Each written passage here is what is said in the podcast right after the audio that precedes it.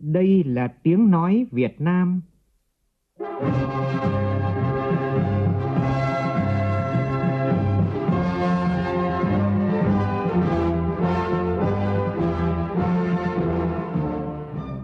là tiếng nói Việt Nam, phát thanh từ Hà Nội, thủ đô nước Cộng hòa xã hội chủ nghĩa Việt Nam.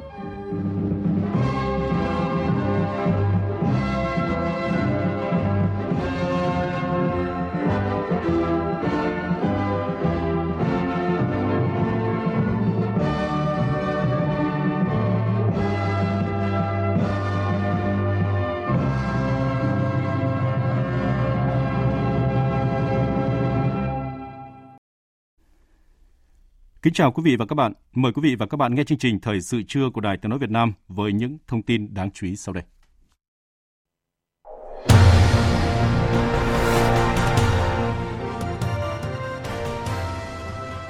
Chủ tịch nước Nguyễn Xuân Phúc làm việc với Ban Thường vụ tỉnh ủy Quảng Ngãi.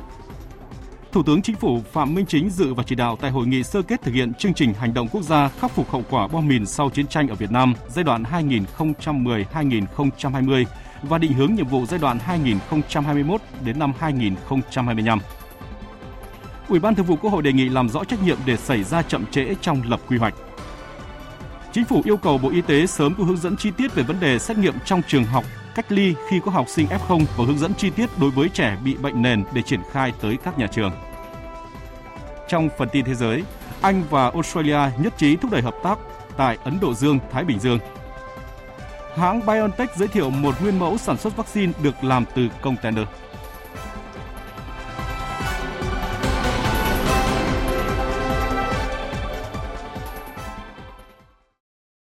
Bây giờ là nội dung chi tiết. Thưa quý vị và các bạn, sáng nay tại Quảng Ngãi, Chủ tịch nước Nguyễn Xuân Phúc đã có buổi làm việc với Ban Thường vụ tỉnh ủy Quảng Ngãi, địa phương có ưu thế đặc biệt về phát triển công nghiệp, thu ngân sách đạt hơn 24.000 tỷ đồng, vượt hơn 51% trong bối cảnh năm 2021 là năm đặc biệt khó khăn. Tin của phóng viên Vũ Dũng. Năm vừa qua, giá trị sản xuất công nghiệp của tỉnh Quảng Ngãi tăng 14,5%. Trong bối cảnh khó khăn chung của nền kinh tế, nhưng phát triển khu kinh tế Dung Quất và các khu công nghiệp vẫn đạt kết quả tích cực. Kim ngạch xuất khẩu đạt 1.290 triệu đô la Mỹ, tăng 3,2%. Phát biểu tại buổi làm việc, Chủ tịch nước Nguyễn Xuân Phúc nhấn mạnh đến truyền thống quý báu của con người và vùng đất Quảng Ngãi anh hùng với nhiều tài năng lớn trong các lĩnh vực. Đánh giá cao kết quả đường thứ 5 trong khu vực kinh tế miền Trung, tăng trưởng cao nhất trong khu vực, đặc biệt là thành tựu trong thu ngân sách, xuất khẩu, xây dựng nông thôn mới. Nhấn mạnh đến ba trụ cột kinh tế, xã hội, môi trường, Chủ tịch nước mong muốn Quảng Ngãi chú ý quan tâm đến chất lượng nguồn nhân lực, ra soát lại quy hoạch tổng thể với tầm nhìn xa hơn. Đặc biệt, cần định hướng cơ cấu phát triển khu kinh tế dung quất bền vững hơn, đóng góp tích cực và quan trọng hơn nữa vào nền kinh tế quốc dân tỉnh cần lấy chủ động tự cường làm phương châm phải dựa vào dân, dựa vào doanh nghiệp và trọng tâm là nâng cấp các khu công nghiệp, khu kinh tế trên địa bàn để thu hút đầu tư bên cạnh sự hỗ trợ của nhà nước. Nhân dịp này, thay mặt lãnh đạo Đảng, Nhà nước, Chủ tịch nước Nguyễn Xuân Phúc đã trao tặng 150 ngôi nhà cho đồng bào các dân tộc thiểu số tỉnh Quảng Ngãi gặp khó khăn. Cũng trong sáng nay, Chủ tịch nước Nguyễn Xuân Phúc đã tới dân hương dân hoa tại khu mộ nhà trí sĩ yêu nước Huỳnh Thúc Kháng trên đỉnh núi Thiên Ấn phía bắc sông Trà Khúc, cách trung tâm thành phố Quảng Ngãi hơn 3 km về hướng đông bắc. Cuộc đời sự nghiệp, nhân cách đức độ và tài năng của cụ Huỳnh Thúc Kháng là tấm gương sáng ngời về tinh thần yêu nước thương nòi, luôn đặt lợi ích dân tộc trên hết, là biểu tượng của khối đại đoàn kết toàn dân tộc, hết lòng vì dân, vì nước. Lúc sinh thời, Chủ tịch Hồ Chí Minh đã khẳng định Cụ Huỳnh là một người học hành rất rộng, trí khí rất bền, đạo đức rất cao. Lòng son, dạ sắt, yêu nước, thương nòi, là người mà giàu sang không làm siêu lòng, nghèo khổ không làm nản trí, oai vũ không làm sờn gan. Cả đời cụ Huỳnh không cầu danh vị, không cầu lợi lộc, không thèm làm giàu, không thèm làm quan. Cả đời cụ Huỳnh chỉ phấn đấu cho dân được tự do, nước được độc lập. Sáng nay, Thủ tướng Chính phủ Phạm Minh Chính, trưởng Ban chỉ đạo quốc gia khắc phục hậu quả bom mìn và chất độc hóa học sau chiến tranh ở Việt Nam, dự hội nghị sơ kết chương trình hành động quốc gia khắc phục hậu quả bom mìn sau chiến tranh ở Việt Nam giai đoạn 2010-2020 và định hướng nhiệm vụ giai đoạn 2021-2025.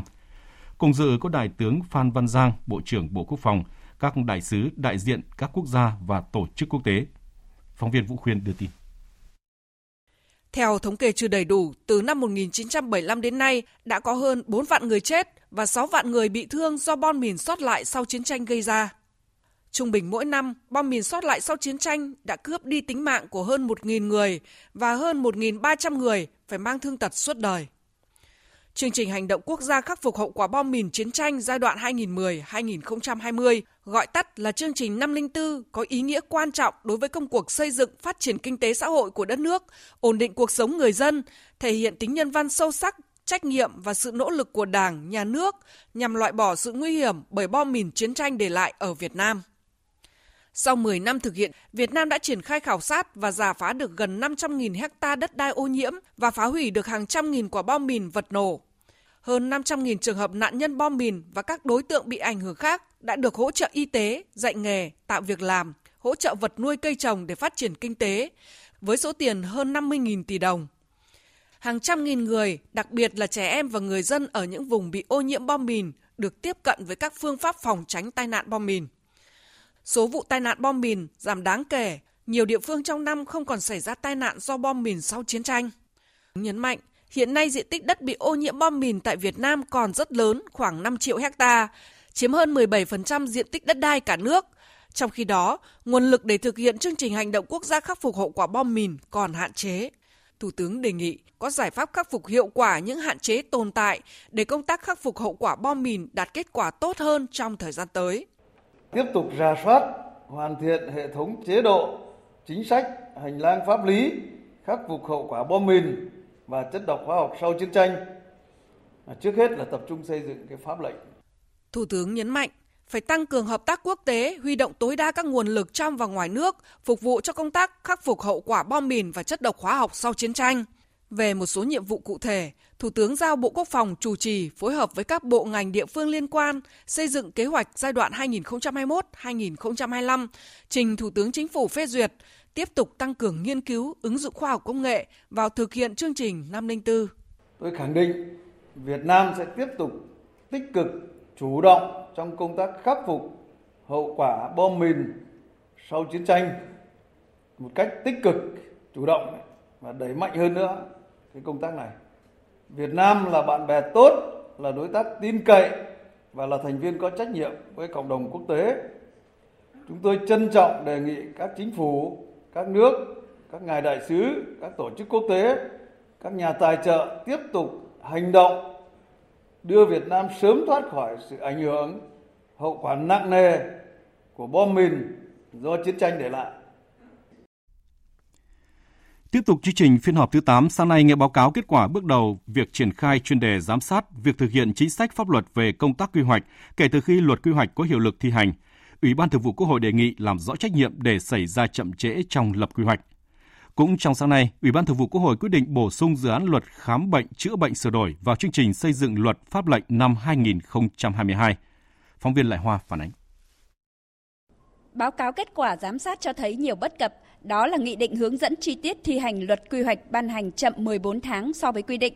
Một số văn bản quy phạm pháp luật còn bất cập như quy định về trình tự lập phương án phân bổ và khoanh vùng đất đai đến đơn vị hành chính cấp huyện trong quy hoạch tỉnh. Đáng chú ý, luật quy hoạch không quy định thời hạn hoàn thành đối với các quy hoạch trong hệ thống quy hoạch quốc gia. Cụ thể đối với quy hoạch tổng thể quốc gia, quy hoạch không gian biển quốc gia, quy hoạch sử dụng đất quốc gia và quy hoạch vùng. Ủy ban Thường vụ Quốc hội cho rằng những bất cập nêu trên chủ yếu liên quan đến nội dung các văn bản hướng dẫn thi hành và các văn bản chỉ đạo điều hành và quy định của pháp luật có liên quan liên quan đến chi phí cho hoạt động quy hoạch, đồng thời các quy định về đấu thầu, lựa chọn tư vấn, lập quy hoạch được ban hành trước khi luật quy hoạch và luật đầu tư công có hiệu lực. Phó Chủ tịch Quốc hội Nguyễn Khắc Định cho rằng Vướng cái thứ nhất là cái kinh phí. Kinh phí quy định làm cái quy hoạch ấy là phải lấy cái, sử dụng kinh phí đầu tư công không được dùng kinh phí doanh nghiệp cho nên có khi doanh nghiệp nhà tài trợ người ta muốn tài trợ kinh phí lại phải ký hợp đồng tay ba. Tức là phải ký cái ông lập quy hoạch xong mới ký cái nhà tài trợ xong mới ký với tỉnh. Tỉnh là chỉ là nhận sản phẩm thôi. Thế cái đó có thao gỡ được không? Thế vừa rồi buộc phải thao gỡ theo cái kiểu ký hợp đồng tay ba thì bây giờ luật lệ có thao gỡ được không? Chủ tịch Quốc hội Vương Đình Huệ nhấn mạnh, nếu quy hoạch đi trước một bước, đảm bảo tiến độ, chất lượng tốt sẽ tạo điều kiện phát triển kinh tế xã hội, đồng thời đề nghị làm rõ trách nhiệm để chậm trễ trong lập quy hoạch. Nếu mà quy hoạch chậm, rồi chất lượng quy hoạch thấp, không những là không thúc đẩy được cái phát triển mà còn kìm hãm cái sự phát triển. Sau cuộc giám sát lần này, chúng ta phải trả lời được cho Ủy ban Thường vụ Quốc hội, cho Quốc hội, cho nhân dân và cử tri cả nước biết được là danh mục những cái văn bản hướng dẫn luật quy hoạch, thời hạn hoàn thành theo quy định ra sao, cá biệt cái trách nhiệm của chính phủ, của thủ tướng, của các bộ liên quan đối với vấn đề này như thế nào. Chứ không thể nói chung chung được. Ví dụ như cái văn bản đấy chính phủ thủ tướng giao cho bộ ngành nào chủ trì Chủ tịch Quốc hội đề nghị đối với quy hoạch tổng thể quốc gia, quy hoạch không gian biển, quy hoạch vùng phải hoàn thành trong thời gian 18 tháng kể từ ngày giao nhiệm vụ quy hoạch được phê duyệt. Thời gian lập quy hoạch ngành quốc gia, quy hoạch tỉnh không quá 24 tháng tính từ ngày nhiệm vụ quy hoạch được phê duyệt. Cũng trong sáng nay, Ủy ban Thường vụ Quốc hội quyết định bổ sung dự án Luật khám bệnh chữa bệnh sửa đổi vào chương trình xây dựng luật pháp lệnh năm 2022 nhằm khắc phục các hạn chế bất cập trong thi hành luật khám bệnh chữa bệnh thời gian qua, bổ sung hoàn thiện các quy định đáp ứng yêu cầu khám bệnh chữa bệnh khi phát sinh tình huống đặc biệt chưa có tiền lệ như đại dịch COVID-19. Ngành giáo dục tiếp tục hoàn thiện phần mềm chương trình dạy học trực tuyến trong bối cảnh dịch COVID-19 vẫn diễn biến phức tạp. Bên cạnh đó, Bộ Y tế có văn bản chính thức hướng dẫn chi tiết về vấn đề xét nghiệm trong trường học, cách ly khi có học sinh F0 và hướng dẫn chi tiết đối với trẻ em bị bệnh nền để triển khai tới các nhà trường. Đây là đề nghị của Phó Thủ tướng Vũ Đức Đam, chủ trì cuộc họp trực tuyến với 63 tỉnh thành phố về tình hình mở cửa trường học tại các địa phương diễn ra sáng nay. Cả nước hiện đã có 21 triệu học sinh các cấp đi học trực tiếp. Phóng viên Phương Thoa phản ánh. Tại cuộc họp, các đại biểu nhận định thách thức đưa học sinh quay trở lại trường đó là sau Tết Nguyên đán là thời điểm dịch bệnh bùng phát, tăng ca nhiễm. Bên cạnh đó, một số địa phương còn có quan điểm khác nhau về thời gian, thời điểm, cách thức, quy mô cho học sinh đi học trực tiếp. Có nơi triển khai đồng loạt, có nơi thận trọng triển khai từng bước và có thí điểm, thăm dò, đặc biệt là đối với cấp mầm non và tiểu học. Một số cơ sở giáo dục còn lúng túng khi xử lý các trường hợp học sinh F0, F1 khi tổ chức dạy học trực tiếp, các cơ sở giáo dục rất khó thực hiện việc giãn cách theo quy định vì số lượng học sinh đông, vẫn còn hiện tượng học sinh các lớp tương tác trực tiếp trong giờ nghỉ giải lao. Các địa phương đề nghị Bộ Y tế có hướng dẫn cụ thể thực hiện xét nghiệm cách ly F1, quy định khoảng cách đối với các nhà trường, quy định về việc ăn bán chú đối với trẻ mầm non và bậc tiểu học. Liên quan đến việc tổ chức học bán chú, Thứ trưởng Nguyễn Trường Sơn cho biết. Thì chúng tôi ủng hộ cái đề xuất là chúng ta tổ chức các lớp học bán chú cho các cháu hoặc là học hai buổi để giảm bớt cái sự ờ, phiền hà và ờ, đối với cả các phụ huynh khi mà phải đưa đón học một buổi. Và thứ hai nữa là chúng ta cũng đều biết là cái khả năng lây giữa các cái ờ, đối tượng thì là dù có một buổi hay là hai buổi hoặc là có ngồi ăn thì cũng sẽ gần như tương đương với nhau và như vậy thì chúng tôi cũng sẽ có cái hướng dẫn các cái điều kiện đảm bảo tổ chức cái bữa ăn bán chú cho các cháu Tại cuộc họp, Phó Thủ tướng Vũ Đức Đam nhấn mạnh việc đưa trẻ trở lại trường phải có sự chỉ đạo thống nhất trên toàn quốc. Mặc dù không áp dụng cứng nhắc, máy móc giữa các địa phương có cấp độ dịch khác nhau giữa đô thị và nông thôn, khu công nghiệp, nhưng không để tình trạng mạnh ai nấy làm. Các phương án phòng chống dịch trong nhà trường cần hết sức chi tiết, liên tục cập nhật, tập huấn hướng dẫn truyền thông xuyên suốt. Trong thời gian tới, Phó Thủ tướng yêu cầu tiếp tục triển khai kế hoạch tiêm vaccine cho trẻ từ 5 đến dưới 12 tuổi theo định hướng của Bộ Y tế kiểm soát được tốc độ lây nhiễm trong trường học, có phương án xử lý ca nhiễm F1 hợp lý, nhất là liên tục cập nhật hướng dẫn điều trị. Phó Thủ tướng Vũ Đức Đam đề nghị là vẫn phải tiếp tục tổ chức kiện toàn từ phần mềm phần cứng rồi tiếp tục cái chương trình là học trực tuyến và TV kết hợp. Đây là chuyện lâu dài cho cải cách giáo dục chứ không chỉ trong chống dịch. Tư là Bộ Y tế, như tôi đề nghị chính thức có văn bản hướng dẫn thật sớm vấn đề xét nghiệm trong trường học. Có bắt buộc không xét nghiệm trường hợp nào, tần suất bao nhiêu, trẻ em bị bệnh nền có vấn đề sức khỏe thì cụ thể như thế nào rất cụ thể cách ly mấy ngày F1 cái vì cái này không chỉ trẻ em mà cả người nhà trẻ em. Vì như tôi nói nếu chúng ta mà cứng nhắc là tê liệt hết. Tại cuộc họp, lãnh đạo Bộ Y tế cũng ghi nhận ý kiến của các địa phương và cho biết sẽ sớm có hướng dẫn về chăm sóc, thuốc điều trị cho học sinh bị nhiễm nhằm tạo sự an tâm cho phụ huynh, đồng thuận trong dư luận xã hội. Trưởng đại diện Quỹ Nhi đồng Liên Hợp Quốc UNICEF tại Việt Nam bà Rana Flower đã hoan nghênh kế hoạch mở cửa trường học trên phạm vi toàn quốc ở tất cả các cấp của chính phủ Việt Nam sau thời gian dài đóng cửa do đại dịch COVID-19, khẳng định quyết định mở cửa trường học trở lại có lợi nhất đối với trẻ em, bởi lẽ việc đóng cửa quá lâu dẫn đến những tác động tiêu cực. Theo hướng dẫn chẩn đoán và điều trị COVID-19 mới nhất của Bộ Y tế, các F0 điều trị tại nhà sẽ được dỡ bỏ cách ly khi đã cách ly điều trị đủ 7 ngày thay vì 10 ngày như trước và có kết quả xét nghiệm nhanh kháng nguyên âm tính với virus SARS-CoV-2. Người bệnh COVID-19 không triệu chứng hoặc triệu chứng nhẹ đủ điều kiện cách ly điều trị tại nhà theo quy định sẽ được dỡ bỏ cách ly điều trị tại nhà khi cách ly điều trị đủ 7 ngày và có kết quả test nhanh âm tính do nhân viên y tế hoặc người bệnh tự thực hiện dưới sự giám sát của nhân viên y tế bằng ít nhất một trong các hình thức trực tiếp hoặc gián tiếp qua các phương tiện từ xa. Trong trường hợp sau 7 ngày kết quả xét nghiệm còn dương tính thì tiếp tục cách ly đủ 10 ngày đối với người đã tiêm đủ liều vaccine và 14 ngày đối với người chưa tiêm đủ liều vaccine. Trạm y tế nơi quản lý người bệnh chịu trách nhiệm xác nhận khỏi bệnh cho người bệnh. Một thông tin đáng chú ý là chỉ 3 ngày nữa, ngày 20 tháng 2, Bệnh viện Quân y 175 Bộ Quốc phòng sẽ tổ chức đám cưới cho các nhân viên y tế của bệnh viện đã trực tiếp tham gia tuyến đầu và phải tạm hoãn đám cưới do dịch bệnh COVID-19. Tin của phóng viên Tỷ Huỳnh thường trú tại thành phố Hồ Chí Minh.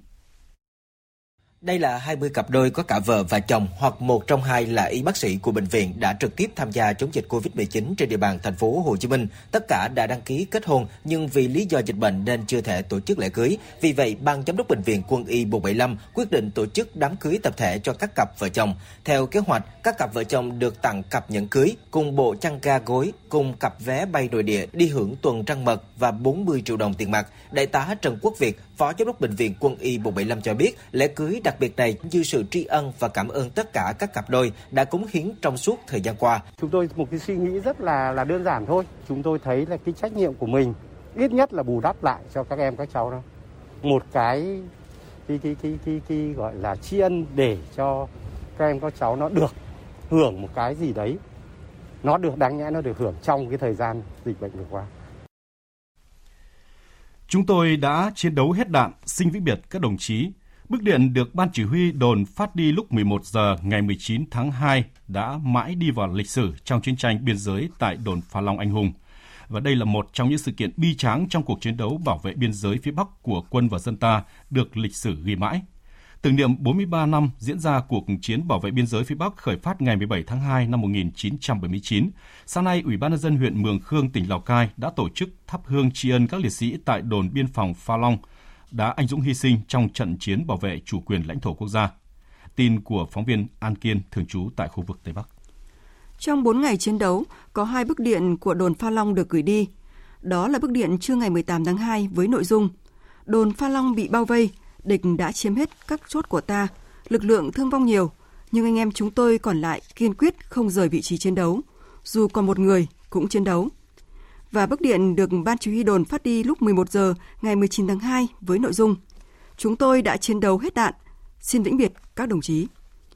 Dẫn đầu đoàn tới đặt vòng hoa tưởng niệm, Bí thư huyện ủy Mường Khương, Giàng Quốc Hương chia sẻ, đồn Pha Long là chứng tích lịch sử quan trọng gắn với truyền thống lịch sử hào hùng của dân tộc Việt Nam – mỗi lần đến với Pha Long, đặc biệt là trong những ngày tháng 2 này, luôn bồi hồi và xúc động. Chúng tôi ờ, rất xúc động và thành kính dâng những cái nén ờ, tâm nhang để tưởng nhớ tới những người đã xả thân để bảo vệ Tổ quốc. Ờ, thế hệ trẻ chúng tôi nhận thức được rằng là chúng tôi cần phải khắc ghi để tiếp tục tạo động lực phát huy cái tinh thần đoàn kết, sáng tạo, quyết tâm thực hiện các cái nhiệm vụ chính trị, đặc biệt là trong cái phát triển kinh tế xã hội, đảm bảo quốc phòng an ninh, làm sao để giữ vững chủ quyền biên cương của Tổ quốc, đặc biệt là đối với một huyện vùng cao biên giới như huyện Mường Khương. Nhân dịp này, huyện Mường Khương cũng đã tổ chức thăm hỏi các gia đình chính sách, thân nhân người có công trên địa bàn, tổ chức dọn vệ sinh các chính thức lịch sử, thắp hương bi mộ liệt sĩ ngã xuống trong chiến tranh biên giới năm 1979. Thưa quý vị và các bạn, trong cuộc chiến bảo vệ biên giới phía Bắc năm 1979, hàng vạn đồng bào các dân tộc tỉnh Cao Bằng đã đồng lòng quyết tâm bảo vệ xóm làng, giữ vững từng tấc đất biên cương của Tổ quốc, Suốt 43 năm qua, nhân dân các dân tộc tỉnh Cao Bằng vẫn một lòng quyết tâm bảo vệ lãnh thổ Tổ quốc, xứng đáng truyền thống vẻ vang nơi quê hương cội nguồn cách mạng. Bài viết của công luận phóng viên thường trú khu vực Đông Bắc.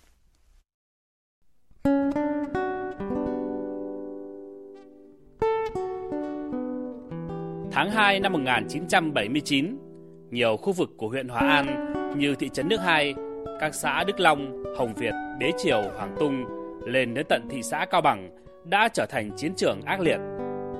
Ông Phùng Đức Vạn, một người dân xóm Nà Bưa, nay là xóm 8 Bế Triều, thị trấn Nước Hai nhớ lại.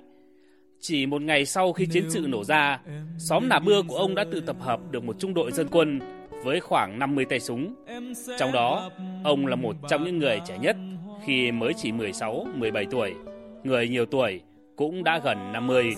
Ai còn sức khỏe đều tham gia trung đội để bảo vệ xóm làng, bảo vệ người dân vào núi tản cư.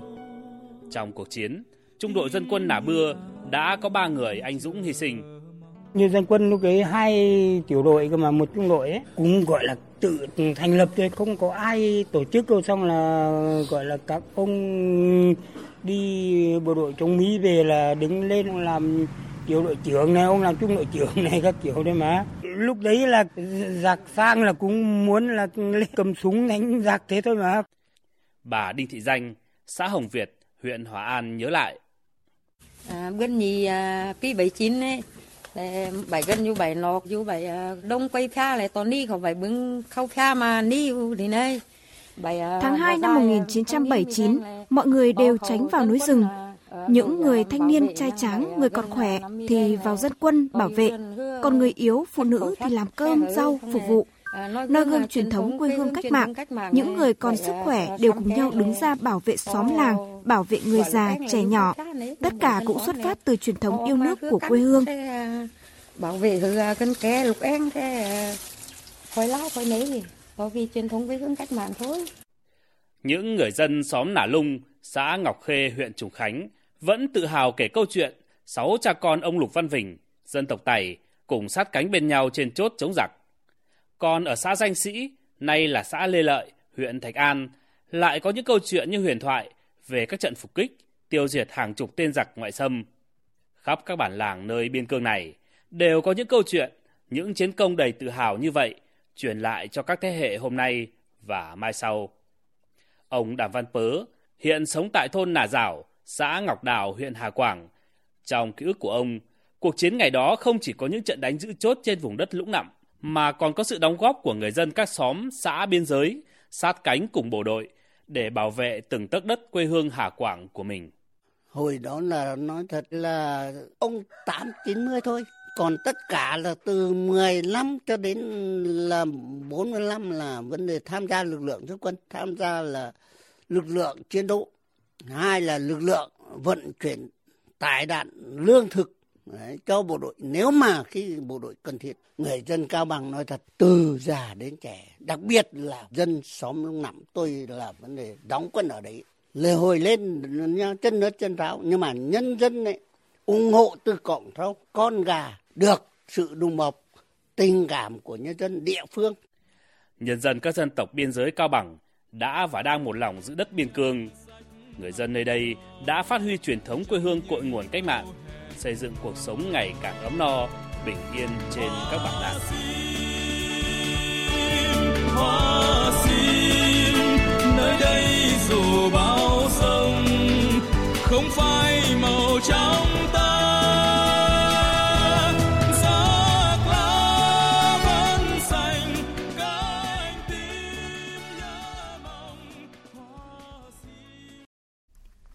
Chương trình thời sự trưa tiếp tục với các tin quan trọng khác.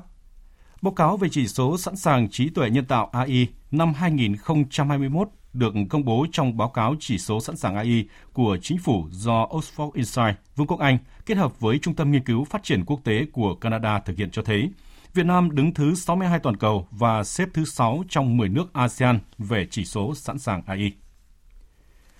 Ngân hàng Nông nghiệp và Phát triển Nông thôn Việt Nam Agribank và Tổng Công ty Bưu điện Việt Nam vừa tổ chức lễ ký thỏa thuận hợp tác toàn diện nhằm thúc đẩy hoạt động sản xuất kinh doanh, thúc đẩy chuyển đổi số nông nghiệp, nông thôn và mở ra nhiều cơ hội phát triển cho cộng đồng, đặc biệt ở vùng sâu, vùng xa, biên giới hải đảo. Theo thỏa thuận hợp tác, bên cạnh việc ưu tiên sử dụng các sản phẩm, dịch vụ của nhau, phát triển kênh phân phối, Việt Nam Post và Agribank sẽ hợp tác thực hiện cung cấp ra thị trường các dịch vụ thu hộ, chi hộ, đồng thời triển khai các dịch vụ số được phát triển trên nền tảng trung gian thanh toán, điển hình như ví điện tử, cổng thanh toán điện tử, hỗ trợ chuyển tiền điện tử. Đặc biệt, hai đơn vị sẽ ưu tiên hợp tác cùng nghiên cứu phát triển các sản phẩm dịch vụ mới kết hợp giữa dịch vụ ngân hàng và dịch vụ tài chính bưu chính – trung gian thanh toán để thực hiện đẩy mạnh thanh toán không dùng tiền mặt tại Việt Nam. Phát biểu tại lễ ký, Chủ tịch Hội đồng thành viên Agribank Phạm Đức Ấn cho biết, hiện ngân hàng cung cấp hơn 200 sản phẩm dịch vụ cho 20 triệu khách hàng sử dụng dịch vụ thanh toán qua tài khoản, gần 4 triệu khách hàng vay vốn thông qua mạng lưới giao dịch rộng khắp với gần 2.300 chi nhánh và phòng giao dịch trải dài từ thành thị đến nông thôn, vùng sâu, vùng xa và hải đảo. Với nền tảng tài chính và ưu thế về mạng lưới giao dịch, Agribank hướng tới trở thành ngân hàng bán lẻ hàng đầu của Việt Nam, top 100 ngân hàng lớn nhất khu vực châu Á. Như Đài Tiếng Nói Việt Nam đã thông tin, hàng chục hecta rừng đặc dụng của hai vườn quốc gia Chư Giang Sin, tỉnh Đắk Lắk và Bi Đúp, tỉnh Núi Bà, tỉnh Lâm Đồng đã bị san ủi trái phép khi các đơn vị thi công dự án đường Trường Sơn Đông. Rừng chưa được cấp có thẩm quyền phê duyệt chuyển đổi, việc phá rừng không có sự giám sát của chủ rừng, cơ quan chức năng. Vấn đề đặt ra là với một diện tích rừng đặc dụng lớn như vậy của hai vườn quốc gia bị phá trắng, khối lượng gỗ sẽ không hề nhỏ hiện đã đi đâu về đâu. Phản ánh của phóng viên Công Bắc và Quang Sáng thường trú tại khu vực Tây Nguyên. Hiện trường phá rừng để làm đường Trường Sơn Đông thuộc các tiểu khu 22 và 26, lâm phần vườn quốc gia Bi Đúc Núi Bà, thuộc địa giới hành chính xã Đưng Cờ Nớ, huyện Lạc Dương, tỉnh Lâm Đồng. Tại đây, một con đường dài hơn 3 km đã được mở xuyên qua các trạng thái rừng hỗ giao lá rộng, lồ ô, rừng lá kim nghèo, rừng lá kim trung bình và đất trống của vườn quốc gia Bi Đúc Núi Bà. Dọc theo lề tuyến đường, hiện nay chỉ còn lại rải rác dấu vết một số cây rừng bị san ủi, múc bật gốc, bị đất đá san lấp. Kiểm tra hiện trường, ông Thân Văn Hữu, Bí thư Đảng ủy kiêm Chủ tịch Ủy ban nhân dân xã Đưng Cờ Nớ, huyện Lạc Dương cho biết, việc san ủi rừng để làm đường diễn ra trong năm 2021. Chúng tôi cũng trước cũng đi kiểm tra thường xuyên đấy thì cũng thấy là đơn vị đã thi công nhưng mà đơn vị ờ, thi công cũng không có liên hệ gì với lại chính quyền địa phương để đặt vấn đề cũng như là báo cáo cũng như là các cái phương án thi công thì không được đơn vị ờ, thi công liên lạc làm việc với lại xã chúng tôi chỉ biết là đường này đang là đang thi công thôi cũng chỉ đạo anh em là bây giờ phải kiểm tra thường xuyên chặt chẽ không để cho cái việc ờ, lợi dụng cái việc mà mở đường tạm này để xâm hại rừng cũng như là khai thác cái lâm sản trái phép. Ông Nguyễn Lương Minh, Phó Giám đốc Vườn Quốc gia Bi Đúc Núi Bà cho biết, để phục vụ dự án đường Trường Sơn Đông, Ủy ban nhân dân tỉnh Lâm Đồng đã có quyết định thu hồi 13,5 hecta của vườn giao cho ban quản lý dự án 46. Theo quy định, việc thi công chỉ được tiến hành sau khi cấp có thẩm quyền phê duyệt chuyển đổi rừng, chính quyền và ngành chức năng địa phương tiến hành giải phóng mặt bằng, tận thu lâm sản, bàn giao mặt bằng. Tuy nhiên, khi chưa hoàn thành các thủ tục thì đơn vị thi công đã tự ý vào san ủi rừng. Việc này là trái các quy định của nhà nước và hiện vẫn chưa thể xác định khối lượng gỗ bị thiệt hại. Cây thì cũng có, bên tri cục cũng đang đi xác minh, hôm qua hôm kia mình vào kiểm tra để vâng. làm rõ cái này. Thì cái này ủy ban tỉnh đã chỉ đạo cơ quan chức năng làm rõ vào cuộc rồi. Rồi sau này sẽ kiểm kê rồi là làm rõ rồi sẽ rõ trách nhiệm của các bên thôi. Trong khi đó, về phía vườn quốc gia Chư Giang Sin, các cơ quan chức năng tỉnh Đắk Lắk bước đầu xác định các đơn vị thi công đường Trường Sơn Đông tại gói thầu D41 đã san ủi hơn 15 hecta rừng đi qua hai tiểu khu 1383 và 1402 khi chưa có quyết định chuyển đổi mục đích sử dụng rừng, chưa tận thu lâm sản. Hơn 7 km đường đã hình thành xuyên qua nhiều trạng thái rừng lá rộng thường xanh, rừng hỗn giao, rừng lồ ô. Ông Nguyễn Quốc Hưng, Chi cục trưởng Chi cục Kiểm lâm tỉnh Đắk Lắk cho biết, quá trình làm hồ sơ chuyển đổi rừng cho gói thầu D41 dự án đường Trường Sơn Đông cơ quan chức năng đã xác định trữ lượng gỗ là hơn 260 mét khối. Phúc ra hiện trạng rừng chuẩn bị cho, cho, cho chuyển đổi mục đích sử dụng rừng ấy. Thì 16,72 hecta này có một số diện tích rừng gỗ. Trong đó cái ờ, trữ lượng rừng mà chắc anh ờ, em tính toán được là 264 mét khối. Chưa có phương án tận thu là sao? Vì chưa có quyết định chuyển đổi mục đích sử dụng rừng. Sau khi mà có cái, cái, cái quyết định chuyển đổi mục đích sử dụng rừng thì bước tiếp theo là sẽ làm cái thiết kế bài cây để xác định cái lượng gỗ có thể khai thác tầng tầng thu để bán nộp ngân sách. Với hàng chục hecta rừng đặc dụng được bảo vệ nghiêm ngặt của hai vườn quốc gia, khối lượng gỗ chắc chắn là không hề nhỏ. Điều dư luận quan tâm là số gỗ trên tuyến đường vừa mở xuyên qua rừng đặc dụng thuộc hai vườn quốc gia Chư Giang Sin, tỉnh Đắk Lắk và Bi Đúc Núi Bà, tỉnh Lâm Đồng đã đi đâu, về đâu và ai phải chịu trách nhiệm cho việc tài nguyên quốc gia bị thất thoát. Quý vị và các bạn đang nghe chương trình Thời sự trưa của Đài Tiếng Nói Việt Nam. Trước khi chuyển sang phần tin thế giới là những thông tin thời tiết đáng chú ý. Cuối tuần này miền Bắc sẽ rét nhất trong mùa đông năm nay và rét hơn cả mấy ngày Tết Nguyên đán vừa rồi. Băng giá có thể xuất hiện à, ở Phan Xipang, Phía Oắc hay là Mẫu Sơn nên nhiệt độ thấp nhất ở đồng bằng Bắc Bộ xuống quanh mức 10 độ, trời rét đậm rét hại. Vùng núi cao như Sapa xuống mức âm dưới 0 độ, dễ có mưa tuyết. Bà con vùng núi sớm chuẩn bị đối phó với giá rét để bảo vệ sức khỏe cùng phương án chống rét cho cây trồng vật nuôi. Trung tâm Dự báo Khí tượng Thủy văn Quốc gia cho biết, hiện một đợt không khí lạnh rất mạnh đang di chuyển xuống nước ta. Dự báo khoảng trưa chiều mai, bộ phận không khí lạnh này sẽ ngường đến một số nơi ở vùng núi phía Bắc của Bắc Bộ, sau đó sẽ ngường đến các nơi khác ở Bắc Bộ, Bắc Trung Bộ và một số nơi ở Trung Trung Bộ. Do ảnh hưởng của không khí lạnh à, từ trưa chiều mai đến ngày 20 tháng 2, ở khu vực Bắc Bộ và Thanh Hóa có mưa rông, cục bộ có mưa vừa, mưa to. Còn ngày hôm nay, Bắc Bộ có mưa phùn ẩm, nhiệt độ từ 15 đến 22 độ. Tây Nguyên và Nam Bộ ngày nắng với nhiệt độ cao nhất trưa và đầu giờ chiều nay từ 31 đến 34 độ. Riêng miền Đông Nam Bộ một vài nơi trên 35 độ.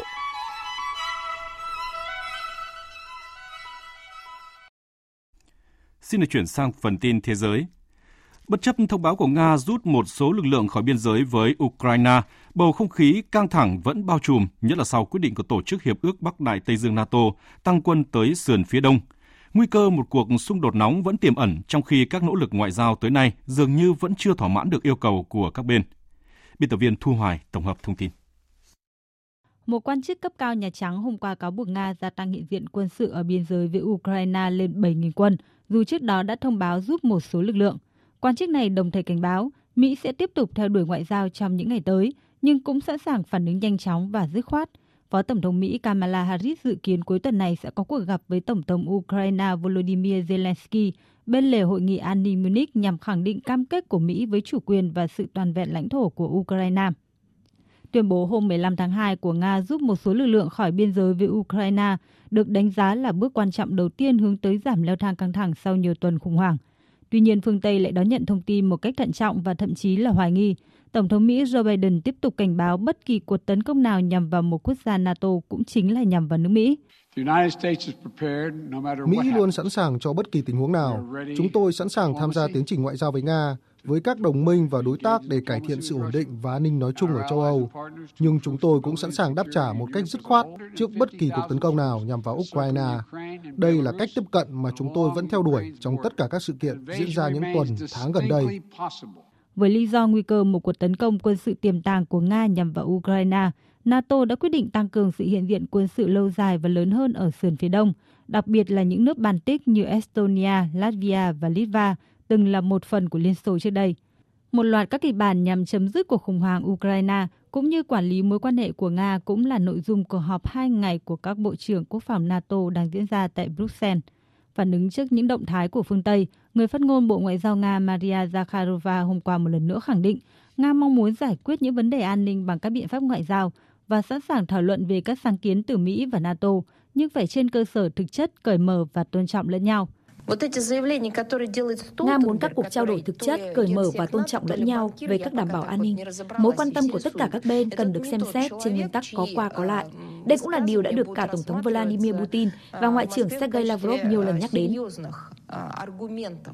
Theo ông Jens Davidis, cựu chỉ huy các lực lượng NATO ở châu Âu, hai nguy cơ đặt ra đối với an ninh châu Âu lúc này là viễn cảnh leo thang chiến tranh mạng và khả năng leo thang ngoài ý muốn ở Biển Đen, nơi Ukraine triển khai một hạm đội hải quân cùng với các lực lượng hải quân của Nga và NATO.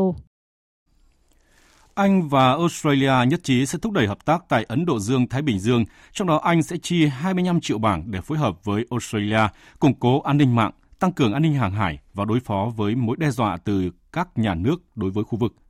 Tin của phóng viên Hữu Tiến thường trú tại Australia. Trong một tuyên bố chung sau cuộc hội đàm, Thủ tướng Australia Scott Morrison và Thủ tướng Anh Boris Johnson thống nhất hai chính phủ sẽ tiếp tục cùng hợp tác với các đối tác để đảm bảo khu vực Ấn Độ Dương-Thái Bình Dương tự do, rộng mở, hòa nhập và thịnh vượng. Để hỗ trợ cam kết tham gia tích cực và lâu dài của Australia đối với an ninh khu vực, chính phủ Australia sẽ đóng góp 25 triệu bảng Anh để tăng cường khả năng phục hồi của khu vực Ấn Độ Dương-Thái Bình Dương trong các lĩnh vực bao gồm đảm bảo an ninh trên không gian mạng, an ninh hàng hải, đồng thời đối phó với các mối đe dọa từ các nhà nước. Hai bên cũng cam kết tăng cường hợp tác để nâng cao nhận thức xã hội và khả năng đối phó với các hành vi can thiệp của nước ngoài, đồng thời xây dựng các cơ chế hợp tác để phát hiện, ngăn chặn và phá vỡ các hoạt động thù địch từ các nhà nước, bao gồm việc truyền bá và sử dụng thông tin sai lệch. Liên quan đến vấn đề Biển Đông, các thủ tướng Australia và Anh một lần nữa khẳng định các quốc gia có thể thực hiện các quyền và hoạt động tự do hàng hải trên Biển Đông phù hợp với Công ước của Liên Hợp Quốc về luật biển năm 1982. Australia và Anh phản đối mạnh mẽ bất kỳ hành động đơn phương nào, bao gồm việc quân sự hóa, ép buộc và đe dọa, có thể dẫn đến leo thang căng thẳng, đồng thời phá hoại sự ổn định của khu vực cũng như trật tự quốc tế dựa trên quy tắc. Tổng thống Brazil Jair Bolsonaro vừa có cuộc hội đàm với Tổng thống Nga Vladimir Putin nhân chuyến thăm tới Nga. Hai nhà lãnh đạo ủng hộ trật tự thế giới đa cực dựa trên luật pháp quốc tế. Anh Tú, phóng viên Đài tiếng nói Việt Nam thường trú tại Liên bang Nga đưa tin. Trong tuyên bố chung được thông qua vào cuối cuộc hội đàm, các tổng thống tái khẳng định lợi ích chung trong việc mở rộng và đa dạng hóa phạm vi thương mại song phương bằng cách tăng tỷ trọng hàng hóa có giá trị gia tăng cao cũng như hợp tác kinh tế, tập trung vào các lĩnh vực nông nghiệp, năng lượng, bảo vệ môi trường, quốc phòng, khoa học và công nghệ, giáo dục và văn hóa. Nhà lãnh đạo Nga đặc biệt lưu ý rằng tập đoàn nhà nước Rosatom sẵn sàng tham gia vào việc xây dựng các đơn vị điện mới ở Brazil, bao gồm các nhà máy điện hạt nhân công suất thấp trên đất liền và các phiên bản nổi, nơi tập đoàn đã tích lũy kinh nghiệm độc đáo và có những công nghệ chưa có thứ tương tự trên thế giới. Ngoài ra, hợp tác trong ngành công nghiệp hóa chất và sản xuất phân bón khoáng thân thiện với môi trường đang phát triển với tốc độ tốt. Trong năm 2021, các doanh nghiệp Nga đã cung cấp cho thị trường Brazil gần 10 triệu tấn phân bón trị giá khoảng 3,5 tỷ đô la. Trong số các dự án hợp tác cụ thể khác, Tổng thống Putin đã đề cập nội địa hóa sản xuất vaccine Sputnik V ở Brazil. Theo Tổng thống Putin, trong quá trình trao đổi quan điểm về các vấn đề toàn cầu và khu vực, nhận định rằng lập trường của hai nước gần gũi hoặc trùng khớp về nhiều vấn đề. Ông nói, Hai nước chúng tôi ủng hộ việc hình thành trật tự thế giới đa cực dựa trên luật pháp quốc tế với vai trò điều phối trung tâm của Liên Hợp Quốc. Đồng thời, chúng tôi cam kết kiên định các nguyên tắc của chủ nghĩa đa phương và giải quyết các xung đột bằng chính trị và ngoại giao. Công tác chuẩn bị cho chuyến thăm Moscow của Tổng thống Brazil diễn ra trong bầu không khí bị Mỹ gây sức ép ngoại giao nhằm tìm mọi cách hủy bỏ chuyến đi. Nguyên nhân được cho là Washington cố gắng cô lập nhà lãnh đạo Nga trong bối cảnh căng thẳng hiện nay giữa Moscow và NATO về vấn đề Ukraine. Sự mở rộng của NATO và cuộc khủng hoảng Ukraine đã không được thảo luận trong cuộc họp báo Nga-Brazil. Hãng công nghệ sinh học BioNTech của Đức vừa giới thiệu về một nguyên mẫu nhà máy sản xuất vaccine được làm từ các container và có dự định chuyển nhà máy này tới châu Phi dưới dạng lắp ghép nhằm giải quyết tình trạng bất bình đẳng vaccine COVID-19 như hiện nay. Tin cho biết. Các tổng thống từ Ghana, Senegal và Rwanda cùng Tổng Giám đốc Tổ chức Y tế Thế giới WHO Tedros Adhanom Ghebreyesus đã có mặt tham dự buổi lễ giới thiệu nguyên mẫu nhà máy vaccine làm từ container cùng Giám đốc điều hành BioNTech và các quan chức của Đức.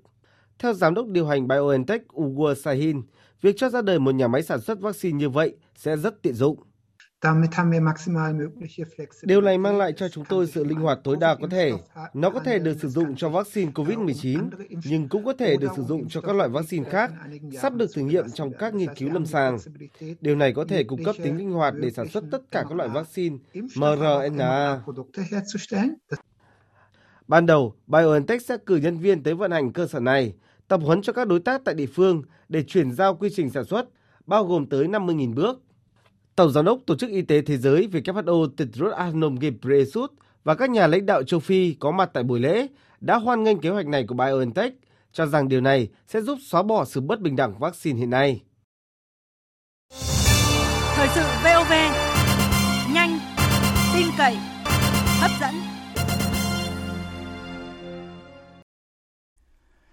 Thưa quý vị và các bạn, từ ngày 15 tháng 2 vừa qua, Việt Nam bỏ mọi rào cản tần suất bay quốc tế, mở đường để hồi phục hoàn toàn du lịch và hàng không trước ngày 31 tháng 3 theo chỉ đạo của chính phủ. Gần như ngay lập tức các hãng hàng không phát đi thông báo mở các đường bay tăng tần suất quốc tế đi và đến Việt Nam. Các doanh nghiệp lữ hành ngay lập tức khởi động lại các chương trình tour cả đón khách quốc tế vào Việt Nam và đưa khách Việt ra nước ngoài. Những tín hiệu tích cực về việc mở cửa bầu trời đang tạo nên một không khí phấn khởi với ngành du lịch, với các địa phương là trung tâm du lịch và đang lan tỏa ra nhiều lĩnh vực khác. Nhưng để mọi kế hoạch được thông suốt, đặc biệt là đón được dòng khách quốc tế, chưa hết cần giải quyết những tồn tại đang gây trở ngại cho hoạt động này. Cùng bàn luận về nội dung này là biên tập viên Hùng Cường với phóng viên Phi Long của báo điện tử VOV theo dõi hoạt động của ngành giao thông vận tải. Mời quý vị cùng nghe. Thưa phóng viên Phi Long, theo anh thì quyết định mở cửa hoàn toàn bay quốc tế thì có ý nghĩa như thế nào trong thời điểm hiện tại ạ? À, vâng, à, như chúng ta đã biết thì kể từ ngày 15 tháng 2 thì Cục Hàng không Việt Nam của Bộ Giao thông Vận tải đã dỡ bỏ mọi hạn chế đối với hoạt động vận chuyển hành khách trên các chuyến bay thường lệ và không thường lệ trên các đường bay quốc tế đến các quốc gia và vùng lãnh thổ. Đây là một tin cực kỳ vui đối với ngành hàng không sau hơn 2 năm chúng ta hay dùng từ là chết lâm sàng. À, chính vì vậy mà khi ờ, được phép mở cửa đường bay quốc tế trở lại thì đây là một cái thông tin có ý nghĩa vô cùng to lớn đối với các hãng bay. Ờ, nó được ví như liều thuốc để hồi sinh với các ngành hàng không với ngành hàng không. Còn đối với các hãng không các hãng hàng không ấy, thì trao đổi với ờ, báo chí thì cũng đã cho rằng là chờ đợi cái giây phút này rất là lâu rồi. Và do đó thì đã chuẩn bị mọi kế hoạch nguồn lực cũng như là các cái phương tiện uh, tốt nhất để mà khai thác được uh, các đường bay trở lại. Vâng ạ, mà để mở cửa bay quốc tế một cách thông suốt như là khi chưa xảy ra dịch bệnh thì à, phải phụ thuộc những yếu tố như thế nào thưa phóng viên Phi Long ạ? À, theo tôi thì việc cho phép các hãng hàng không nối lại chuyến bay chở khách quốc tế thường lệ đi đến Việt Nam và cũng như là đi đến các nước sẽ phải xảy ra vào thời điểm này. Tôi nghĩ đó là thời điểm chín muồi khi tình hình dịch bệnh ờ, và các biện pháp phòng dịch COVID-19 ở Việt Nam hiện nay thì cũng không khác gì so với các nước trên thế giới. À, tuy ờ, chuẩn bị sẵn sàng cho việc đón khách nhưng mà vẫn có nhiều ý kiến cho rằng là ngoài việc mở cửa hàng không thì vẫn cần phải có thêm những lộ trình mở cửa về chính sách, à, đặc biệt là cái việc à, đón khách du lịch quốc tế. À, thực sự mà nói thì việc mở cửa trở lại các đường bay quốc tế vào lúc này à, sẽ có lợi hơn nhiều so với à, à, việc mà chúng ta mở sau mở muộn À, nếu mà không khởi động này khi mà dịch nó bớt đi thì cái việc này cũng sẽ rất là khó khăn trong việc thu hút khách ờ, du lịch quốc tế đến với Việt Nam. Và để khôi phục thị trường hàng không quốc tế, đặc biệt là lĩnh vực du lịch thì chúng ta cũng phải ờ, ờ, tạo những cái điều kiện nó đơn giản thuận tiện hơn để cho du khách tiếp cận thị trường du lịch của chúng ta. Bởi vì sau dịch thì cạnh tranh rất là khốc liệt. Uh, một cái ví dụ mà tôi có thể uh, lấy dẫn chứng ra đây là trong ngày hôm qua khi mà trao đổi với ông Đinh Việt Thắng, cục trưởng cục hàng không Việt Nam, thì họ nói là là Thái Lan họ rất nhanh nhạy trong cái lĩnh vực này. À, khi mà Việt Nam đề xuất mở cửa à, đường bay lại với Thái Lan thì nhà chức trách hàng không Thái Lan họ cũng ra những cái rào cản rất là kỹ. Ví dụ như là một tuần chỉ cho Việt Nam bay sang đấy hai chuyến và du khách thì cũng phải những chịu những cái rào cản à, những cái cái điều khoản rất là khắt khe đối với nước họ. À, tuy nhiên thì sau khi mà họ thấy Việt Nam đã mở cửa đường bay với nhiều nước khác thì ngay lập tức những cái rào cản kỹ thuật đấy họ thông báo với Việt Nam là tôi sẽ cho các ông là mở cửa toàn bộ các đường bay bao nhiêu chuyến cũng được và du khách đến thì cũng không phải uh, cách ly y tế theo cái quy định đấy. Đấy thì là họ rất linh hoạt như thế thì tôi hy vọng là Việt Nam cũng phải nắm bắt cơ hội này để mà tránh bị lỡ nhịp. Vâng, à, như vậy là có thể khẳng định là thông báo về mở cửa bay quốc tế thì mới chỉ là bước một ạ. À, để đón đưa khách quốc tế đến và đi tới Việt Nam thì cần thiết phải đồng bộ và thông suốt các khâu và cũng ờ, như anh Phi Long vừa nói là phải linh hoạt đúng không ạ? À, từ thủ tục về xuất nhập cảnh này cho đến các quy định chống dịch của từng địa phương. Và hiện tại thì các hãng hàng không, doanh nghiệp lữ hành đều cho rằng vấn đề này đang gặp ờ, nhiều vướng mắc và phóng viên Phi Long có thể phân tích rõ hơn về vấn đề này được không ạ? Vâng, à, đúng là đang còn rất nhiều trở ngại. À, trong khi Bộ Giao thông Vận tải đã công bố mở lại đường bay thương mại à, và Cục Hàng không thì đang khẩn trương đàm phán với các cái ờ, nhà chức trách hàng không cũng như các quốc gia khác để mà mở lại các đường bay này. À, Cục Hàng không thì đã cho khôi phục hoàn toàn tất cả các đường bay và quyền bay của các hãng hàng không trong nước đã ký thỏa thuận với các hãng hàng không nước ngoài cũng như là các cái đường bay đi nước ngoài. Và Cục Hàng không cũng khẳng định là các hãng hàng không có quyền bay với số lượng không hạn chế. À, và có một cái điểm mới nữa là các cái hãng bay mới có thể đăng ký đường bay và cục hàng không sẽ cấp phép ngay. Đó là những cái điểm rất mở. À, tuy nhiên thì vẫn đang còn có những cái khó khăn trong việc mở cửa quốc tế và điều này thì phải sớm được giải quyết. Thì cái lộ trình đón khách đến Việt Nam nó mới có thể thông thoáng được. À, vì bỏ hạn chế tần suất bay quốc tế mà không điều chỉnh chính sách nhập cảnh à, thì cũng như là các điều kiện y tế đối với khách nhập cảnh thì rất khó thu hút khách quốc tế. À, theo tôi thì có một vài cái kiến nghị chúng ta cần phải giải quyết. À, thứ nhất là trở ngại về thị thực thì cần kiến nghị Bộ Ngoại giao cần cấp thị thực cho khách, kể cả các chuyên gia, các ờ, doanh nhân, nhà đầu tư chưa có thị thực mong muốn sang Việt Nam hợp tác làm ăn. À, áp dụng miễn thị thực song phương, đa phương cũng như là đơn phương đối với các khách ở các quốc gia áp dụng uh, dụng như trước khi có dịch. À, thứ hai là cần áp dụng công nhận hộ chiếu vaccine. Hiện nay thì chúng ta mới công nhận hộ chiếu vaccine của khoảng 73 quốc gia vùng lãnh thổ. À, vấn đề là phải đàm phán làm sao để cho uh, công nhận hộ chiếu vaccine của Việt Nam. Uh, chứ hiện nay thì ví dụ như là công dân của Việt Nam đi qua Singapore thì họ vẫn uh, bắt chúng ta cách ly y tế như thế thì nó chưa được công bằng. Uh, và cái vấn đề thứ ba theo các chuyên gia trong ngành uh, thì Bộ Y tế, Bộ Văn hóa Thể thao và Du lịch cần có phương án cho phép tất cả các tỉnh thành mở cửa đón khách quốc tế trở lại bình thường. Bởi vì muốn thu hút khách quốc tế đến thì cần phải có quy định chống dịch cũng như là khách nội địa À, không cách ly du khách nước ngoài. à, cần thống nhất áp dụng các kết quả xét nghiệm. Nói chung ai đã tiêm đủ hai mũi vaccine thì khi nhập cảnh thì không cần phải cách ly. Và tôi được biết là ngay trong tối ngày hôm qua thì Phó Thủ tướng Vũ Đức Đam cũng đã có văn bản đồng ý với đề xuất của các bộ tại cái cuộc họp ngày 13 tháng 2 khi mà cho phép mở cửa các cái đường bay quốc tế trở lại. Và uh, cái quan điểm của thủ thủ tướng cũng như là phó thủ tướng Vũ Đức Đam đó là gì? Là chúng ta phải thích ứng linh hoạt, an toàn và kiểm soát hiệu quả dịch bệnh. Hy vọng với cái sự thích ứng linh hoạt này thì Việt Nam sẽ đi trước được một bước trong cái việc mở cửa bầu trời, khôi phục lại thị trường hàng không và du lịch cũng như là cả nền kinh tế. Vâng, xin cảm ơn phóng viên Phi Long, à, phóng viên báo điện tử VOV. Thưa quý vị và các bạn, thực tế trên thế giới dịch bệnh vẫn tiếp diễn phức tạp. Việc mở cửa bầu trời với yêu cầu an toàn hoàn toàn là việc không đơn giản. Nhưng cũng đã đến lúc dù phức tạp thì cũng phải thực hiện khi cả nước đã bình thường mới với tỷ lệ tiêm vaccine ngừa COVID-19 đạt cao. Thực hiện một cách quyết liệt không để lỡ nhịp khi thị trường hàng không quốc tế đã hồi phục. Điều này đòi hỏi phải có sự vào cuộc chung tay của tất cả các ngành, lĩnh vực và địa phương. Tiếp tục chương trình là trang tin đầu tư tài chính và bản tin thể thao.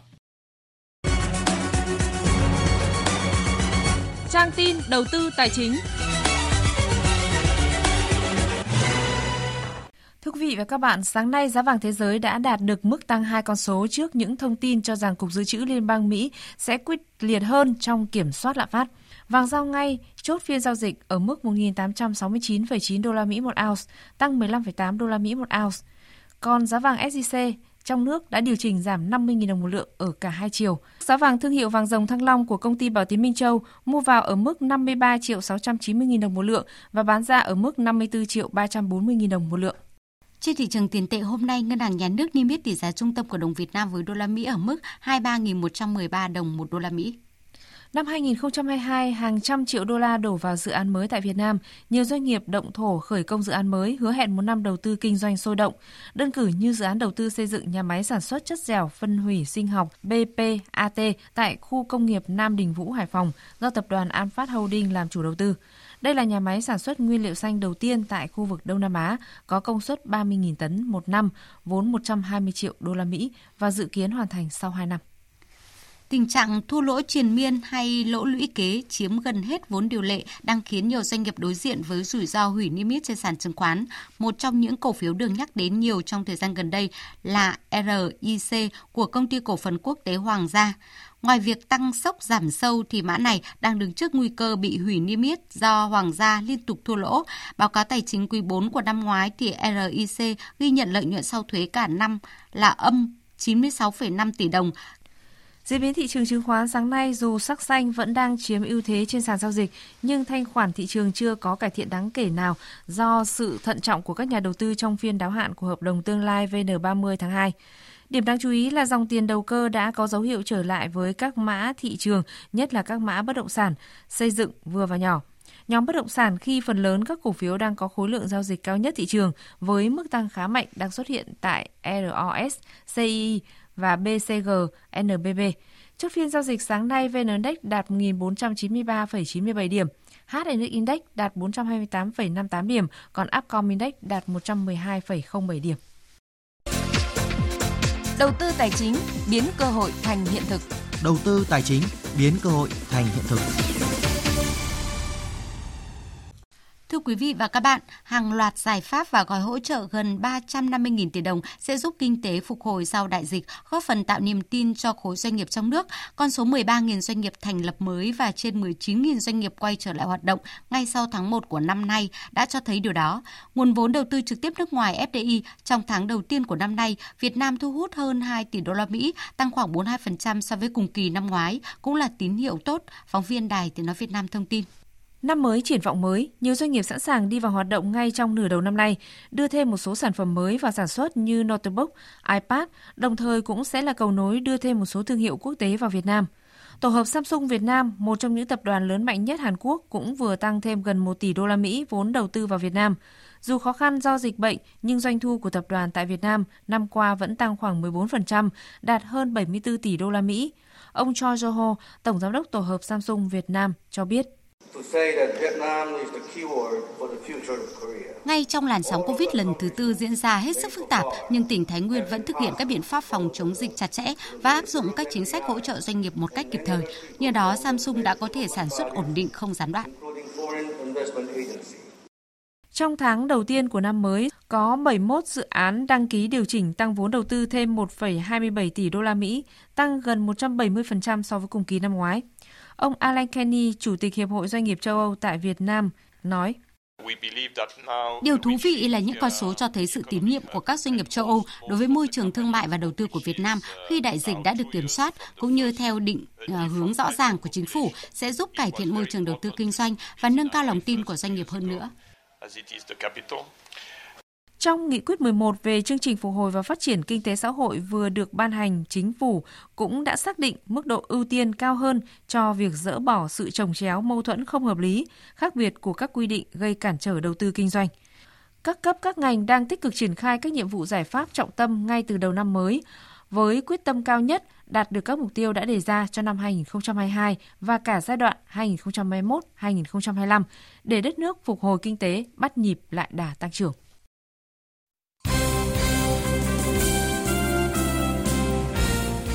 Quý vị và các bạn, tại lễ trao giải diễn ra tối qua ngày 16 tháng 2 tại thành phố Hồ Chí Minh, tiền vệ Nguyễn Hoàng Đức đã trở thành chủ nhân của quả bóng vàng Việt Nam 2021 ở hạng mục dành cho cầu thủ nam. Quả bóng vàng nam xin được chúc mừng cầu thủ wow Nguyễn Hoàng Đức. Giây phút được nhiều người chờ đợi nhất tại gala trao giải quả bóng vàng Việt Nam 2021 cuối cùng cũng đã đến khi Hoa hậu Hờ Henie sướng tên Nguyễn Hoàng Đức nhận quả bóng vàng Việt Nam 2021. Phát biểu trong lần đầu tiên đoạt quả bóng vàng Việt Nam, Hoàng Đức chia sẻ. Cảm xúc của em thì rất là bất ngờ khi nhận được giải quả bóng vàng của năm nay. Rất là hạnh phúc và vui mừng khi được nhận danh hiệu quả bóng vàng của năm 2021. Để đạt được đến thành công ngày hôm nay thì em cũng cảm ơn tập đoàn cũng như câu lạc bộ chủ quản của em là câu lạc bộ bóng đá Viettel. Cảm ơn Liên đoàn bóng đá Việt Nam cũng như là đội tuyển quốc gia đã luôn hỗ trợ cho em rất là nhiệt tình và trong suốt quãng thời gian vừa qua.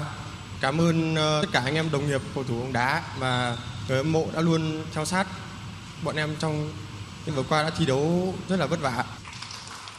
Danh hiệu quả bóng bạc và quả bóng đồng lần lượt thuộc về tiền vệ Nguyễn Quang Hải và tiền đạo Nguyễn Tiến Linh. Hạng mục quả bóng vàng nữ Việt Nam 2021, đội trưởng đội tuyển nữ Việt Nam Huỳnh Như được sướng tên ở ngôi vị cao nhất. Đây là quả bóng vàng thứ tư mà Huỳnh Như giành được và là lần thứ ba liên tiếp cô được vinh danh sau các năm 2019-2020. Huỳnh Như bày tỏ cảm xúc. Đối với em thì ờ, mỗi lần thì em đều cảm thấy rất vui và cảm thấy rất là vinh dự khi mà có mặt ở đây và em cũng xin cảm ơn là à, ban tổ chức của báo Sài Gòn Giải phóng cũng như là các anh chị đã tổ chức ra cái ờ, giải thưởng này để mà vinh danh các cầu thủ à, giúp cho các cầu thủ à, thể hiện mình nhiều hơn để mà có thể đứng ở đây và để nói lời cảm ơn đối với tất cả à, người lãnh đạo những nhà tài trợ và đặc biệt là người hâm mộ bóng đá Việt Nam. Trong khi đó, danh hiệu quả bóng vàng Futsal thuộc về thủ môn Hồ Văn Ý. Cũng tại gala, ban tổ chức còn trao kỷ niệm trương, vinh danh những đóng góp của các huấn luyện viên Park Hang-seo, Mai Đức Trung, Phạm Minh Giang.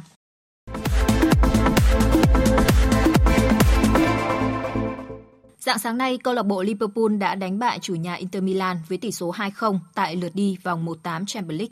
Hai bàn thắng của Firmino và Salah đem về lợi thế cực lớn cho đoàn quân huấn luyện viên Jurgen Klopp. Tuy nhiên, chiến thắng này của Cop trở nên không trọn vẹn với chấn thương của tiền đạo Diego Jota. Sau trận đấu, huấn luyện viên Jurgen Klopp cho biết. Tôi hài lòng với hầu hết mọi thứ diễn ra hôm nay, ngoại trừ chấn thương của Jota. Dù sao thì sau khi chấn thương, chúng ta vẫn có thể thi đấu tới hết hiệp 1. Đó là tín hiệu tích cực. Nhưng khi nhận thấy cổ chân cậu ấy sưng to, tôi đã buộc phải thay đổi. Chúng tôi phòng ngự không quá tốt, đặc biệt trong những tình huống một đấu một. Chúng tôi chơi không quá tốt, nhưng đã tận dụng tốt những cơ hội để có được hai bàn thắng.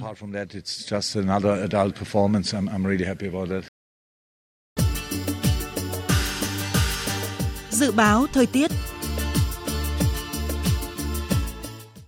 Cuối tuần này, miền Bắc sẽ rét nhất trong mùa đông năm nay khi có không khí lạnh tăng cường. Ở khu vực vùng núi khả năng xuất hiện băng giá và mưa tuyết.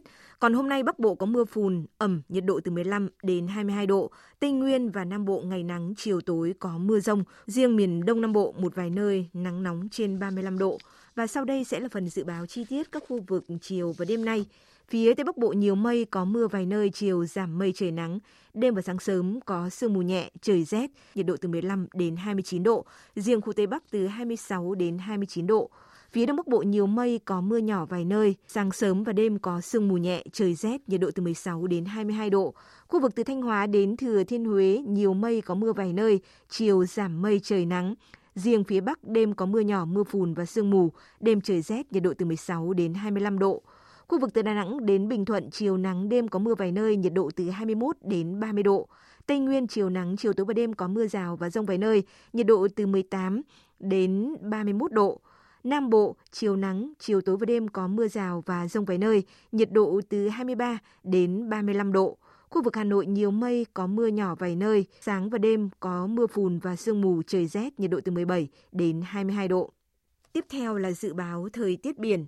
Vịnh Bắc Bộ và vùng biển từ Quảng Trị đến Quảng Ngãi có mưa rào và có nơi có rông tầm nhìn xa trên 10 km, giảm xuống từ 4 đến 10 km trong mưa, gió Đông Bắc đến Đông cấp 3, cấp 4.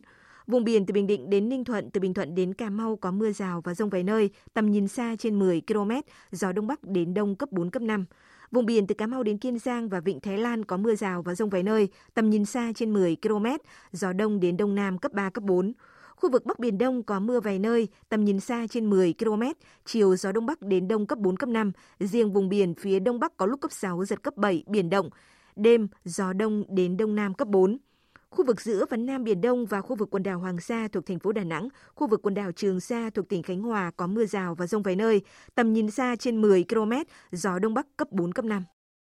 Quý vị và các bạn đang nghe chương trình Thời sự trưa của Đài Tiếng Nói Việt Nam. Trước khi kết thúc chương trình, chúng tôi xin tóm lược một số tin chính đã phát sóng. Làm việc với Ban Thường vụ tỉnh ủy Quảng Ngãi, địa phương có ưu thế đặc biệt về phát triển công nghiệp thu ngân sách đạt trên 24.000 tỷ đồng, vượt hơn 51% trong bối cảnh năm 2021 hết sức khó khăn vừa qua. Chủ tịch nước Nguyễn Xuân Phúc mong muốn Quảng Ngãi cần định hướng cơ cấu phát triển khu kinh tế dung quất bền vững hơn, đóng góp tích cực và quan trọng hơn nữa vào nền kinh tế quốc dân. Chỉ đạo tại hội nghị sơ kết thực hiện chương trình hành động quốc gia khắc phục hậu quả bom mìn sau chiến tranh ở Việt Nam giai đoạn 2010-2020 và định hướng nhiệm vụ giai đoạn 2021-2025. Thủ tướng Chính phủ Phạm Minh Chính cho biết, phấn đấu đến năm 2025 không còn xảy ra các vụ tai nạn do bom mìn vật nổ gây ra trên phạm vi toàn quốc. Anh và Australia nhất trí sẽ thúc đẩy hợp tác tại Ấn Độ Dương, Thái Bình Dương Liên quan đến vấn đề Biển Đông, Thủ tướng hai nước phản đối mạnh mẽ bất kỳ hành động đơn phương nào phá hoại sự ổn định của khu vực cũng như trật tự quốc tế dựa trên quy tắc. Tới đây chúng tôi cũng xin kết thúc chương trình thời sự trưa nay của Đài Tiếng nói Việt Nam. Chương trình do các biên tập viên Đức Hưng, Minh Châu, Thanh Trường, Nguyễn Hằng cùng kỹ thuật viên Thu Hằng phối hợp thực hiện. Chịu trách nhiệm nội dung Nguyễn Vũ Duy. Cảm ơn sự quan tâm lắng nghe của quý vị và các bạn. Xin chào và hẹn gặp lại.